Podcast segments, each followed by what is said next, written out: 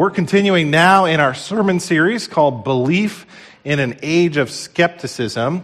And each week, we're kind of taking one of the things uh, that troubles people about Christianity, and we're looking at it and answering some of the more common objections that we hear so often. And so today, I want to talk to you about what happens after death. I know that's not something we often like to think about, but the scriptures actually tell us that it might be a good idea for us to give this some meditation. Listen to these words from Ecclesiastes chapter seven. Solomon says this, "It is better to go to a house of mourning than to go to a house of feasting. For death is the destiny of everyone. The living should take this to heart." This is an amazing claim. Uh, he says there is great value in pondering these inevitable realities, even if we don't like to think about it. But I think there's always part of our minds that knows that this life can't go on forever. Part of us knows that we are all just a doctor's visit away or a phone call away from being starkly reminded of our own mortality. Now, I'm sure many of you in this room have experienced that in some form. You know how it is to suddenly be thrown off the course of your normal life and be given the full-time job of not dying. The one thing people tend to realize in moments like those is how much they've wasted their time when things had been normal. It's not like it's just about what they did with their time, it's what they didn't do. It's not just that they spent too much time watching T V or compulsively checking email or scrolling their social media feed. Amen. It's not just that.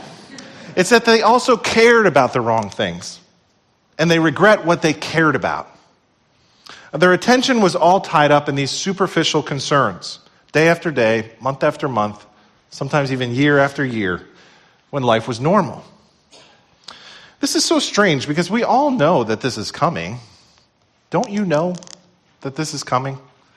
Don't you know the day is coming when you're going to look back on the things that captured your attention? And you'll think, what was I doing? What was I thinking? You know this, and yet if you're like me, and if you're like most people, you spend most of your time in your life as if you had all the time in the world to do the things you know you need to do. And so you watch that bad movie for the fourth time. Or you bicker with your spouse about something that really doesn't matter.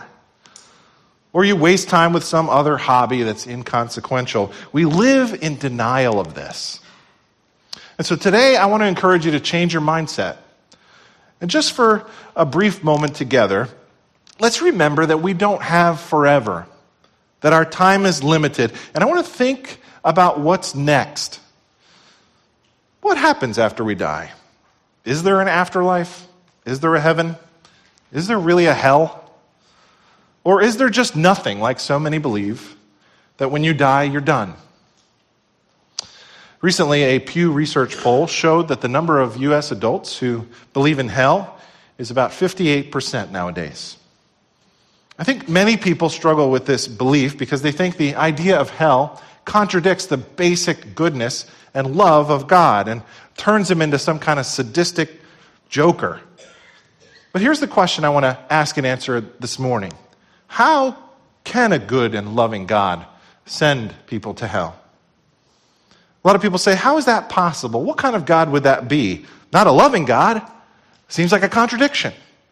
That's pretty much what people say. Let me just give you a, a quote from a popular author who raises this question, former pastor Rob Bell. He said it like this. Has God created billions of people over thousands of years only to select a few to go to heaven?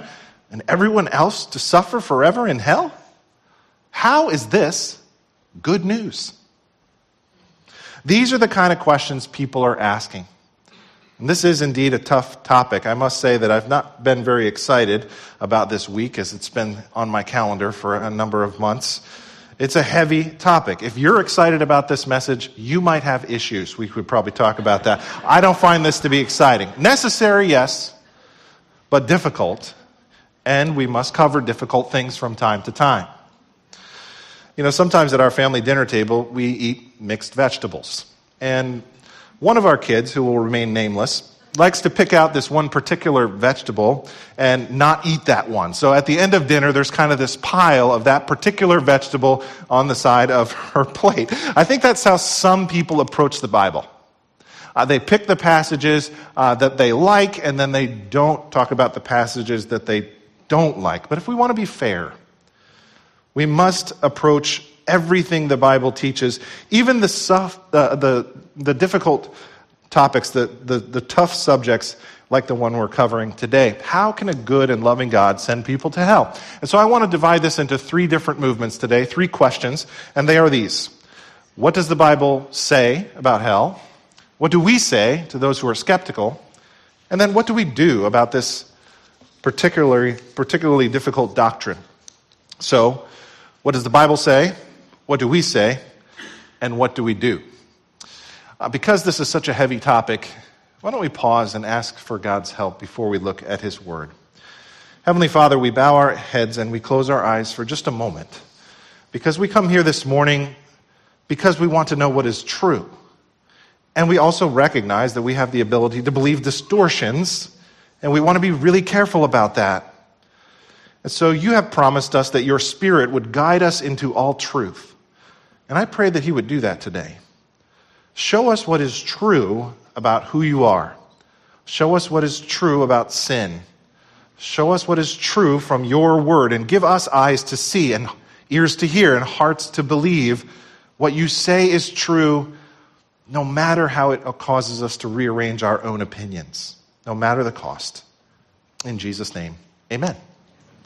So, first question, what does the Bible say? That's where we go for answers. We don't go to A C D C, who said, hell ain't a bad place to be, it's where all my friends are. Uh, we don't go to, uh, uh, you know, Dante's Inferno and take some medieval version of all these different levels of, of hell. Uh, we don't go to the Halloween store and look at a devil dressed up in tights carrying a pitchfork. Uh, we go to the scriptures. And so let's look at a key, a few key verses there uh, that show us the key terms when it comes to thinking about the reality of hell. First, the primary word for hell in the New Testament is the word Gehenna. You see that word in Matthew twenty-three, verse twenty-three, where Jesus is speaking to his enemies. Let me put it up on the screen for you. You serpents, you brood of vipers, how are you to escape being sentenced to hell? The word Gehenna there is used twelve different times in the New Testament, every single time by Jesus. It's a compound word. Geh means valley, and Henna means Hinnom. So it referred to the valley of Hinnom. That was actually a geographical place on the west side of Jerusalem. In the Old Testament, you can read about what happened there in Second Kings chapter sixteen. That's where they would sacrifice their children to the god Molech in the fire. Many scholars believe, though, that by the time Jesus came, it was basically the city dump in the first century. So people would go to the valley of Hinnom and toss their garbage there, and there was this constant fire burning, and all the trash went there. As you might imagine, there was animals there fighting over the trash and lots of other gross things like worms and maggots. It was really kind of a repulsive place. This became an earthly picture of a heavenly reality, an earthly picture of a spiritual reality, I should say, a picture of this place called hell, Gehenna. The next word for hell used in the Bible is the word Hades or Sheol. In the New Testament, it's called Hades eleven times. In the Old Testament, it's called Sheol sixty-five times. And sometimes those words just mean the place of the grave. But other times, they are used to describe an intermediate state, and we see that like in passages such as Luke chapter sixteen. Maybe you're familiar with this one. Jesus said, now there was a rich man and a poor man named Lazarus. Now the poor man died and was carried away by the angels to Abraham's bosom, and the rich man also died and was buried in Hades. He lifted up his eyes, being in torment, and saw Abraham far away and Lazarus in his bosom. And he cried out and said, Father Abraham, have mercy on me, and send Lazarus so that he may dip the tip of his finger in water and cool off my tongue, for I am in agony in this flame. The warning of this text is sobering, and I'll come back to that in a moment. First, notice the word Hades there. The New International Dictionary of the New Testament describes that place as a temporary place for souls prior to resurrection, where the good are separated from the bad. The good being in the bosom of Abraham, the bad being in Hades. We don't know everything about this place. We do know there doesn't appear to be any soul sleep happening in Hades, as you can see here. And we also know that there's a chasm that's fixed, and one person cannot go to the other side of this chasm. And we know that in the scriptures we learn Hades is a temporary dwelling place, as there is a future for death in Hades found in Revelation twenty, which says this: anyone whose name was not found written in the book of life was thrown into the lake of fire. This is the final stop. This is the place that uh, was prepared beforehand for the devil and his angels. Now, when it comes to interpreting the lake of fire, some people see these flames as very literal. And other people, such as Calvin and Luther in, in our day, D A Carson, even Billy Graham, saw these flames as more metaphorical uh, to describe a spiritual suffering. We really are not sure about that. Whatever this place is, it's so awful. One time Jesus said those who go there, it would have been better for them if they were never born, in Matthew twenty-six, verse twenty-four.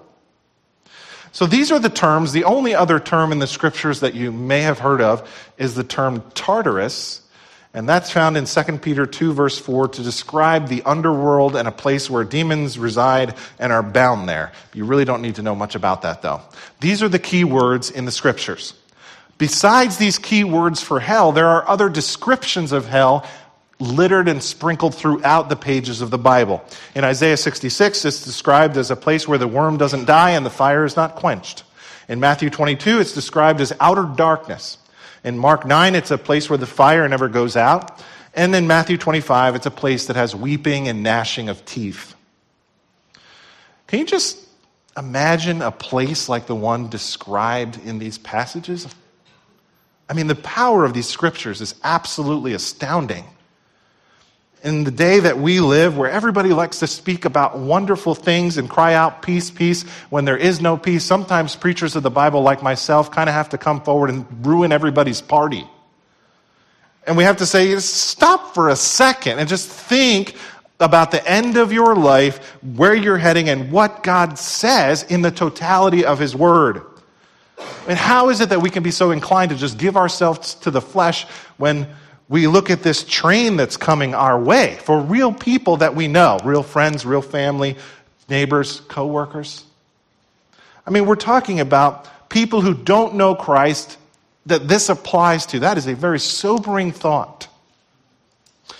This is what the scripture teaches in so many different places, and theologians uh, have a debate about these scriptures, and there's four main views. There's the traditional view, there's the purgatory view, the universalist view, and the conditionalist view. The traditional view is the view that teaches that hell is a place of eternal conscious torment. I imagine you're probably most familiar with this view. This is the view that I would lean toward.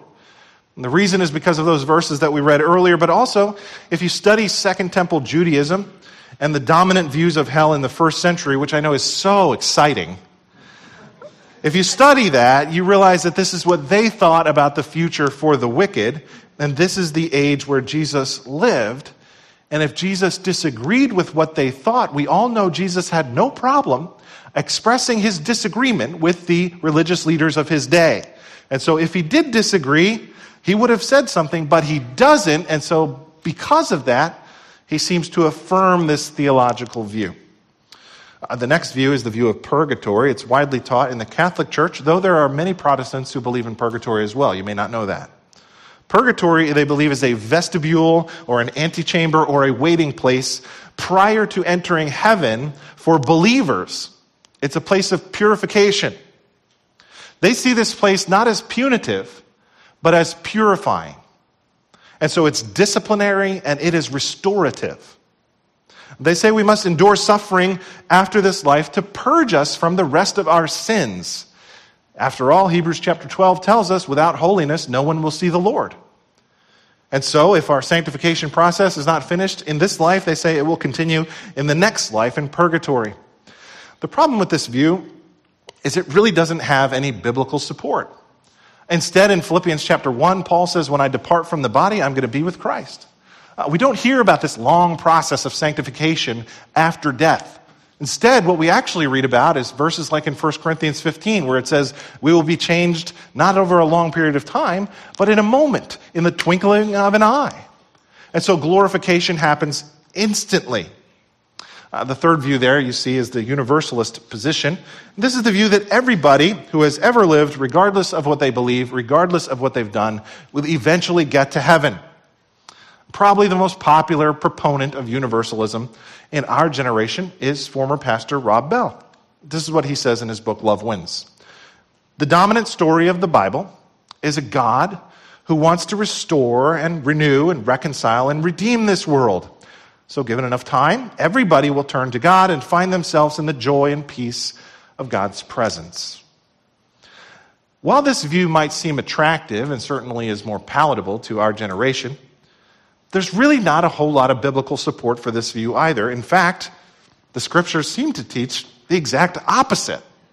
Uh, if you read the book Four Views on Hell, which is an excellent overview of this topic, one of the authors describes uh, this view in this way. Universalism has always impressed me as the triumph of hope over exegesis. I personally would categorize this as a dangerous and false teaching.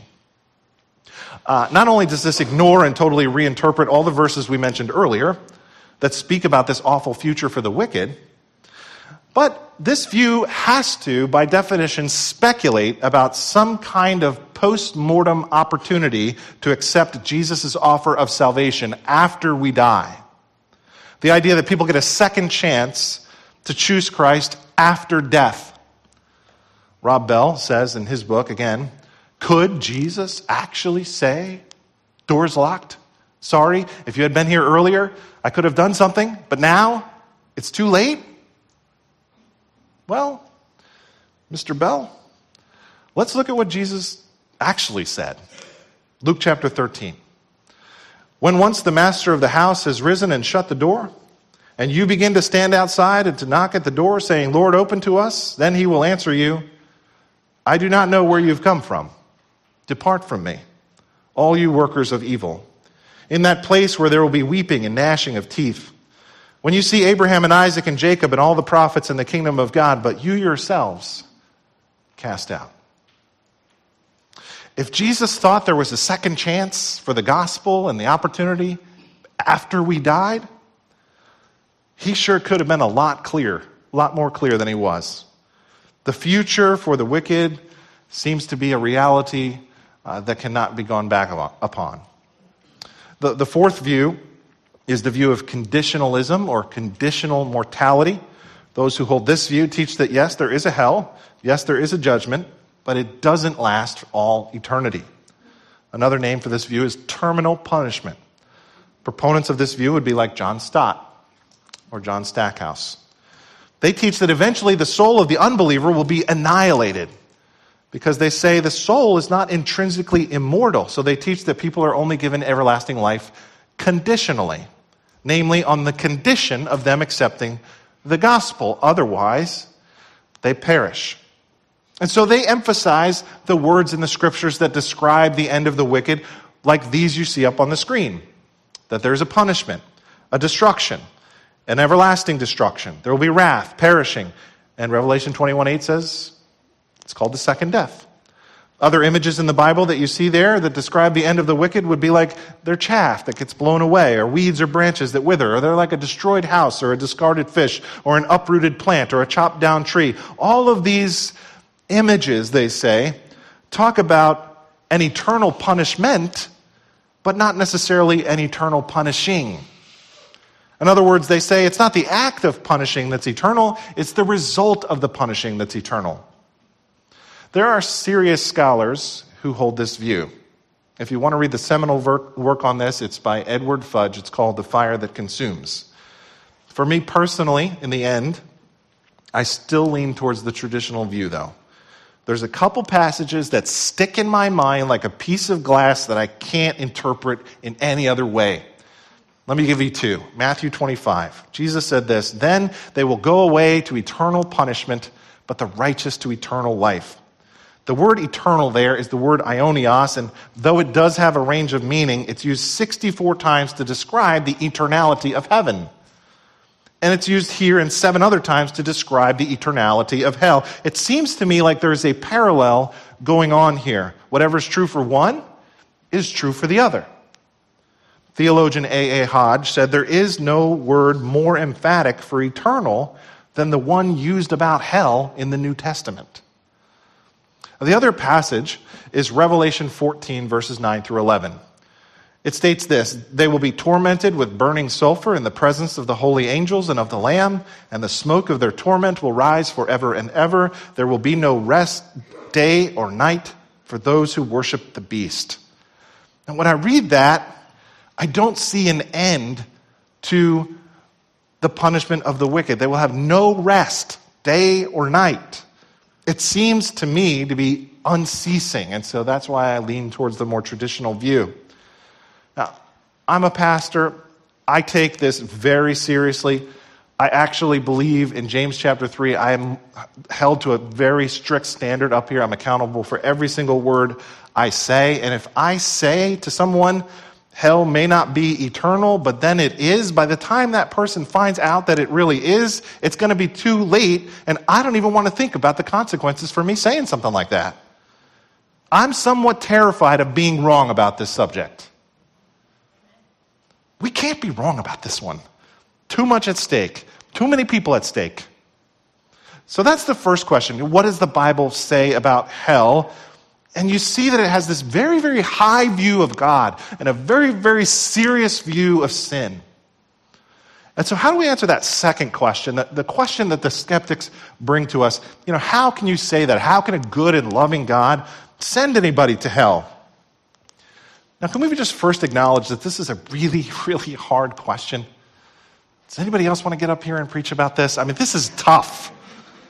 You put it like that, and it really sounds kind of harsh. It really sounds kind of twisted, doesn't it? But the problem, I think, is complicated by the fact that the way this question is worded doesn't allow us to uh, answer this in a satisfying way. Let me just give you a little apologetics tip. When somebody asks you a question, and no matter how you answer that question, it seems, it seems like you're in the wrong, there's probably something wrong with the question itself. Let me just lighten the mood for a second, because this is so heavy. One time I saw a teenage boy teasing his friend, and he goes, hey, does your mom know you're so stupid? Now, he could either say, yes, and that implies that his mom knows he's stupid, or he could say no, which still means he's stupid. It's just that his mom doesn't know he's stupid. The problem is he can't win. The problem there is that the question is worded in such a way that you can't really get out of it. That's a little bit like what's going on with this question. So let's take apart the question for a moment. Think about that word good. What does it really mean to believe in a good God? Could a good God just overlook heinous criminals? What about the person who's committed a crime, some atrocity, and they have escaped the long arm of the law? What will happen to them? See, here's why hell becomes important, and it's the first point today here. Hell is important because of the justice of God. If God were not angry at injustice, God would not be good. That God would not be worthy of worship. Even if we've been wronged in the human level, in the court of law that, that's here in this age, we expect there to be some sort of justice for the person that has wronged us. If that's true on the human level, then how much more would that be true in God's court of law? If God is really good, what should a good God do with evil and sin? What should a good God do with unrepentant criminals, people who do horrible things to children, murderers? Should they still just all make it to heaven?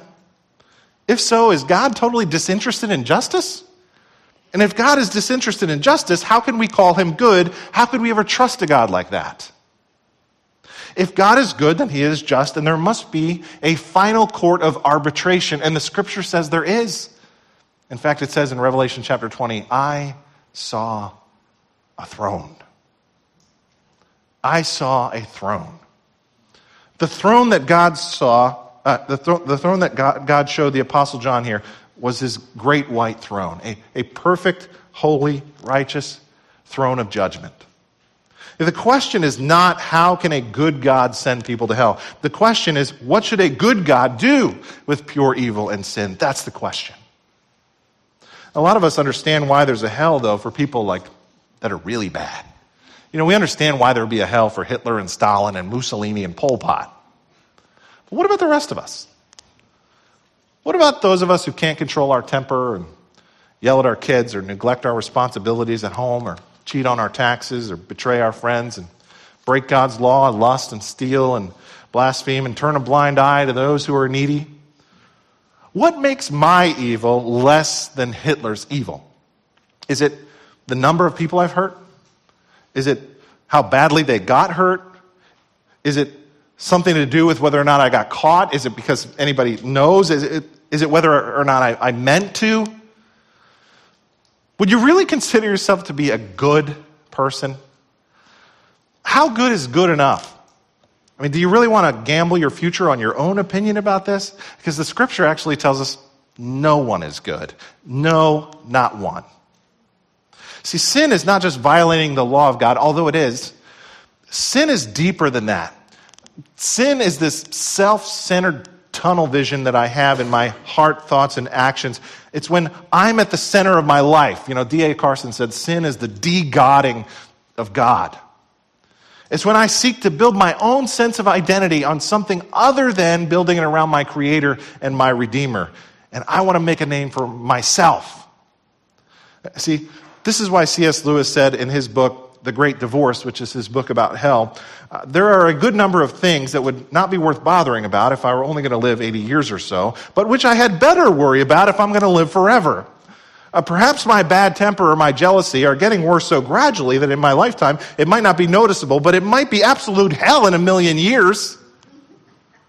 See, here's this point. There's this thing inside of my heart. There's this fiery desire inside of me that's not satisfied unless something puts that fire out. Do you see that in yourself? Can you see where it's going? Are you willing to go deep into yourself to allow God to put out the fire? See, the problem is I don't like to look at myself honestly. It's painful to look at that. I like to live in denial. I'm kind of like that character, Ebenezer Scrooge, in the movie Christmas Carol. You remember in that movie, one time Scrooge, he has some kind of out-of-body experience, and he comes upon this house, and he sees these people in the house, and he's looking at them, and he, he sees them, they're saying terrible things. They're talking about a certain man, such horrible things, and he begins to have pity on this man, though he doesn't know who this man is. Then all of a sudden, Ebenezer hears his own name mentioned in the conversation, and he realized they're talking about me. What, what would it be like if that was me? What, just imagine for a moment, what, what if we could overhear God gathered together somehow with the heavenly court and his angels, and he's, he's talking about the wickedness and the sin and the vile nature of members of his own creation. And then all of a sudden, while they're talking, I hear my own name mentioned in their conversation. And I realize when they're talking about sinners, they're talking about me. See, there is a throne. And one day, everything I've done will be exposed as I stand before God that day. Listen to the words of Luke chapter twelve. There is nothing concealed that will not be disclosed, or hidden that will not be made known. What you said in the dark will be heard in the daylight, and what you have whispered in the ear in the inner rooms will be proclaimed from the roofs. I tell you, friends, do not be afraid of those who kill the body, and after that can do no more, but I will show you whom you should fear. Fear him who, after your body has been killed, has authority to throw you into hell. Yes, I tell you, fear him. Ladies and gentlemen, the words on the screen are not the words of some fiery Baptist preacher. They are not the words of Jonathan Edwards or George Whitefield or John Wesley. They are the words of Jesus Christ.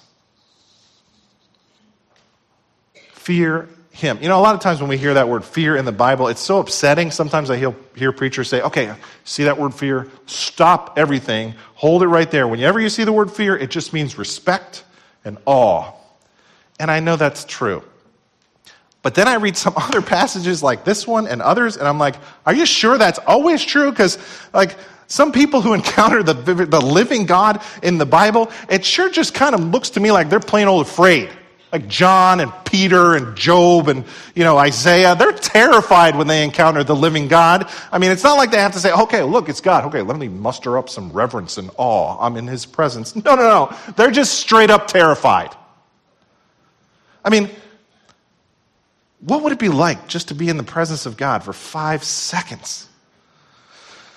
Might there be some benefit in fearing the Lord?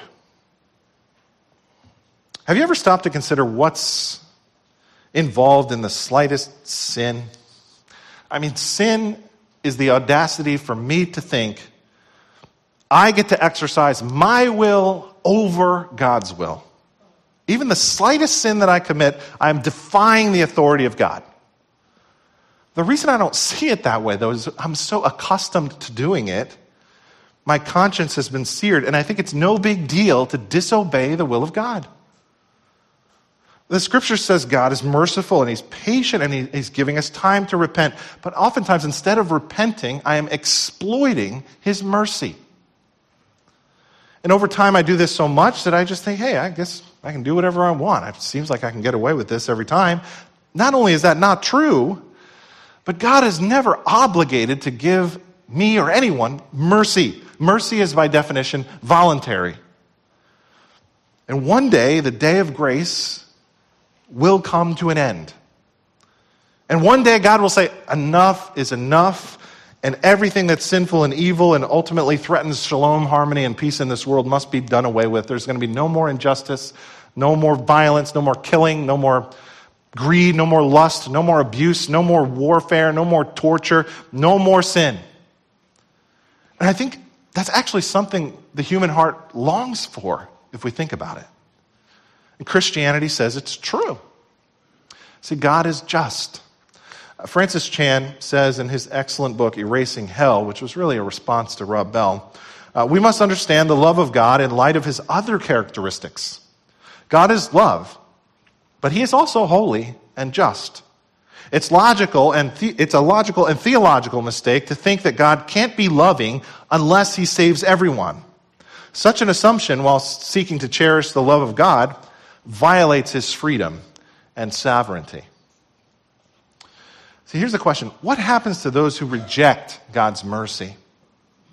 That leads us to the second point. See, understanding hell is important not just for the justice of God, but for the freedom of man. And one of our kids, when she was like three or four years old, uh, used to play outside in the yard, and she had this habit of like running through the yard and into the street. And we lived on a busy street. It was terrifying for us as parents that she would just not really realize this. Three or four years old, you're kind of old enough to stop running in the street, right? But she used to do that, and it used to scare Julie and I to death. In a way, uh, the scriptures say that that is what I am doing as a child of God. I am running away from my Heavenly Father, and it's not just that I'm naive, it's that I'm rebellious. I, I am old enough to know better, and I don't want to serve God.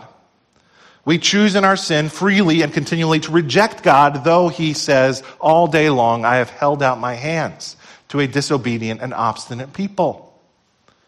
Now, I know part of this sounds even crazy that we as humanity would reject a loving and merciful God. But I'll bet you've seen this kind of thing on a smaller scale. All of us know people that make these unbelievably destructive choices in their lives. And even when all the people around them are like dying, saying, would you please stop doing this? And and, and we, we may even get together and kind of do the intervention thing and say, listen, we love you, we're on your team. Would you please consider the consequences of this particular behavior in your life? And they're still like, well, psst, don't care, still doing it anyway. Yep. We have a word for that. We say they're hell-bent. You see the incredible hardness of the human heart sometimes. C S Lewis said, to those who object to the doctrine of hell, you have to frame another question. You have to ask, what is it that you are requiring God to do? To wipe out past sins and give a fresh start? He's already done that at Calvary. What more are you asking God to do? To leave you alone? See, this is why Lewis said the doors of hell are locked actually from the inside. People after they're dead still don't want to love and serve God. That's why Lewis says this in his book. There are only two kinds of people in the end. Those who say to God, thy will be done. And those to whom God says, thy will be done. Understanding hell is important for understanding the freedom of man. Point number three. Understanding hell is important for understanding how to let go of revenge. Oftentimes I hear that if you believe in hell, then you're going to become an angry and hurtful and, you know, malicious type of person. This kind of belief is going to cause you to disdain certain classes of people, and you're going to mistreat them.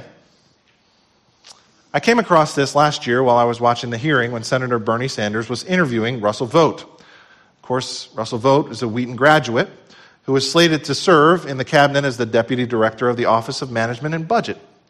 And it was really strange when Sanders' line of questioning suddenly took a weird turn as he began to ask him about his views on hell.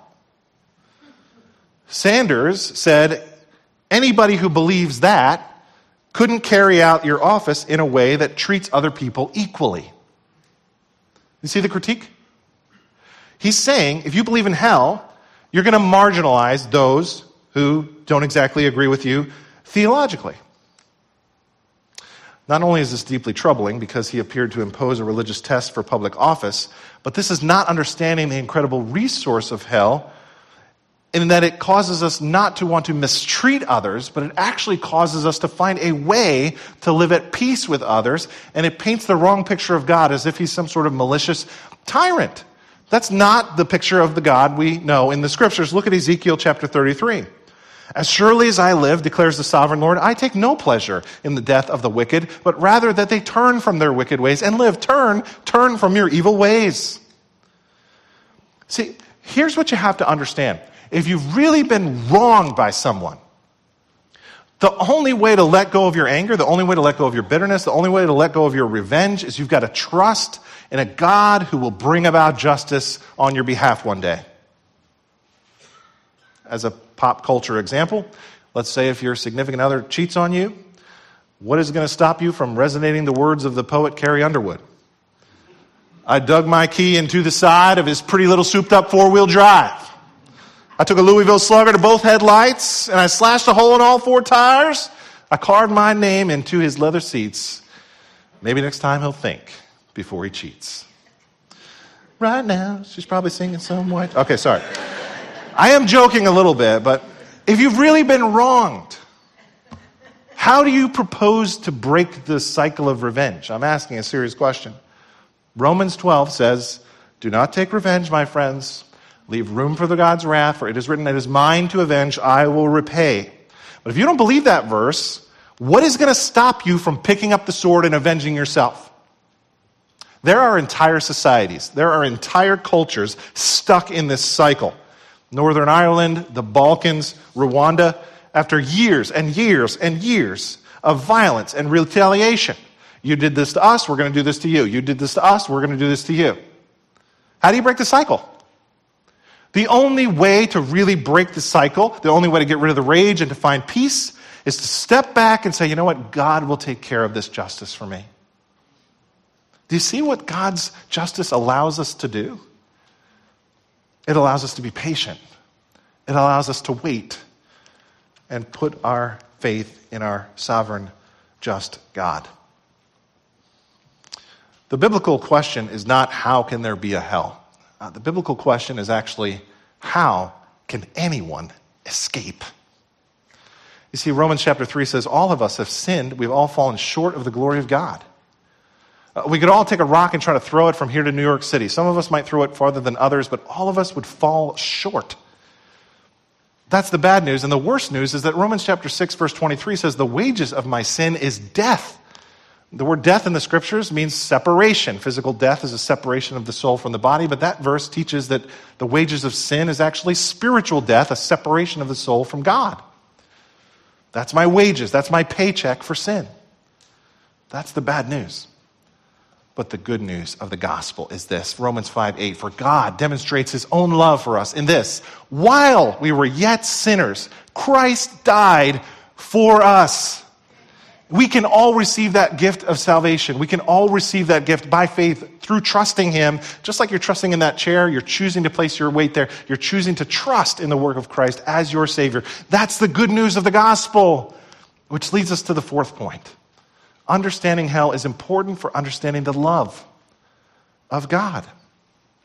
Now, I know for some of us that sounds crazy, and you're going, wait a minute, wait a minute, that can't be right. The idea of hell is opposed to the love of God, but Christianity says, no, with all due respect, you're wrong. Hell is a scary place. There's fear involved, but fear is not the strongest force that Christianity has to offer. Love is. At the end of the day, fear will not change your heart, but love will. Why do you think Jesus spoke more about hell than anyone else? Because he took hell for us on the cross. When he said, my God, my God, why have you forsaken me? That was isolation. That was wrath. That was justice. That was agony. That, in an infinite capacity, because of who he was, was hell. Doctor Martin Lloyd-Jones once said, if somebody comes to you and says, hey, I paid your bill, you don't know how to thank them unless you know how much the bill was. You don't know whether to shake their hand or to fall at their feet and kiss their feet. I mean, what exactly did you pay? You buy my lunch? All right, thanks. But what if the I R S guy comes and says, hey, there's twenty years of back taxes. I paid that for you. Well, that's a different story. Unless you understand hell, you don't really understand how much Jesus paid for you. You don't understand or appreciate what he's done. You don't understand and appreciate God's love. You can't stand and sing till on that cross where Jesus died, the wrath of God was satisfied. And as he stands in victory, sin's curse has lost its grip on me. No power of hell, no scheme of man can ever pluck me from his hand, for I am his and he is mine. I'm bought with the precious blood of Christ. You know, the biblical doctrine of hell, you can twist it. You can You can make it look really distorted. But if you really study it and you really dive deep into this, you understand this is important for understanding the justice of God, for understanding the freedom of man, for knowing how to let go of revenge and, and find peace with others, and finally, for really understanding God's love. I'd like to invite our worship team forward as I make one more point. What should we do in light of this doctrine? I think the way to apply this is that we need to cultivate a heartfelt anguish for the lost around us. A heartfelt anguish. A lot of times I like to avoid the feeling of pain and anguish. But did you ever think that some things in our lives, maybe we don't anguish about them enough? This teaching, this teaching just breaks me down. Romans chapter nine describes Paul as he's talking about those who will go to a Christless eternity. Listen to how he thinks about it. He says to his audience, I'm speaking the truth in Christ. I'm not lying. My conscience confirms it through the Holy Spirit.